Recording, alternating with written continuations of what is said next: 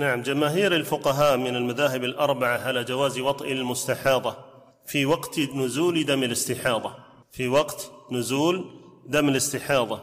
وهو قول الحسن وسعيد بن المسيب وسعيد بن جبير وغيرهم عليهم رحمة الله تعالى. ومروي عن ابن عباس رضي الله عنهما بإسنادين يشد بعضهما بعضا والله أعلم. وأما الحنابلة فجعلوا فجعلوه مباحا إذا خشي العنت من أحد الزوجين. إذا خشي العنت من أحد الزوجين. ولا دليل على المنع من ذلك أو على الكراهة لقول الله تبارك وتعالى ويسألونك عن المحيض قل هو أذى فاعتزلوا النساء في المحيض. والاستحاضة ليست من المحيض.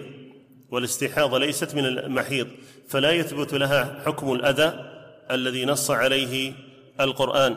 وقد أخرج أبو داود عن حملة بن جحش أنها كانت مستحاضة وكان زوجها يجامعها وكان زوجها يجامعها حسنه الألباني. وأخرج عبد الرزاق عن ابن عباس رضي الله عنهما قال لا بأس أن يجامعها زوجها. وأخرجه الدارمي عن عكرمة عن ابن عباس في المستحاضة لم ير بأسا أن يأتيها زوجها. فهذا الذي عليه الصحابة رضي الله عنهم وأرضاهم. نعم.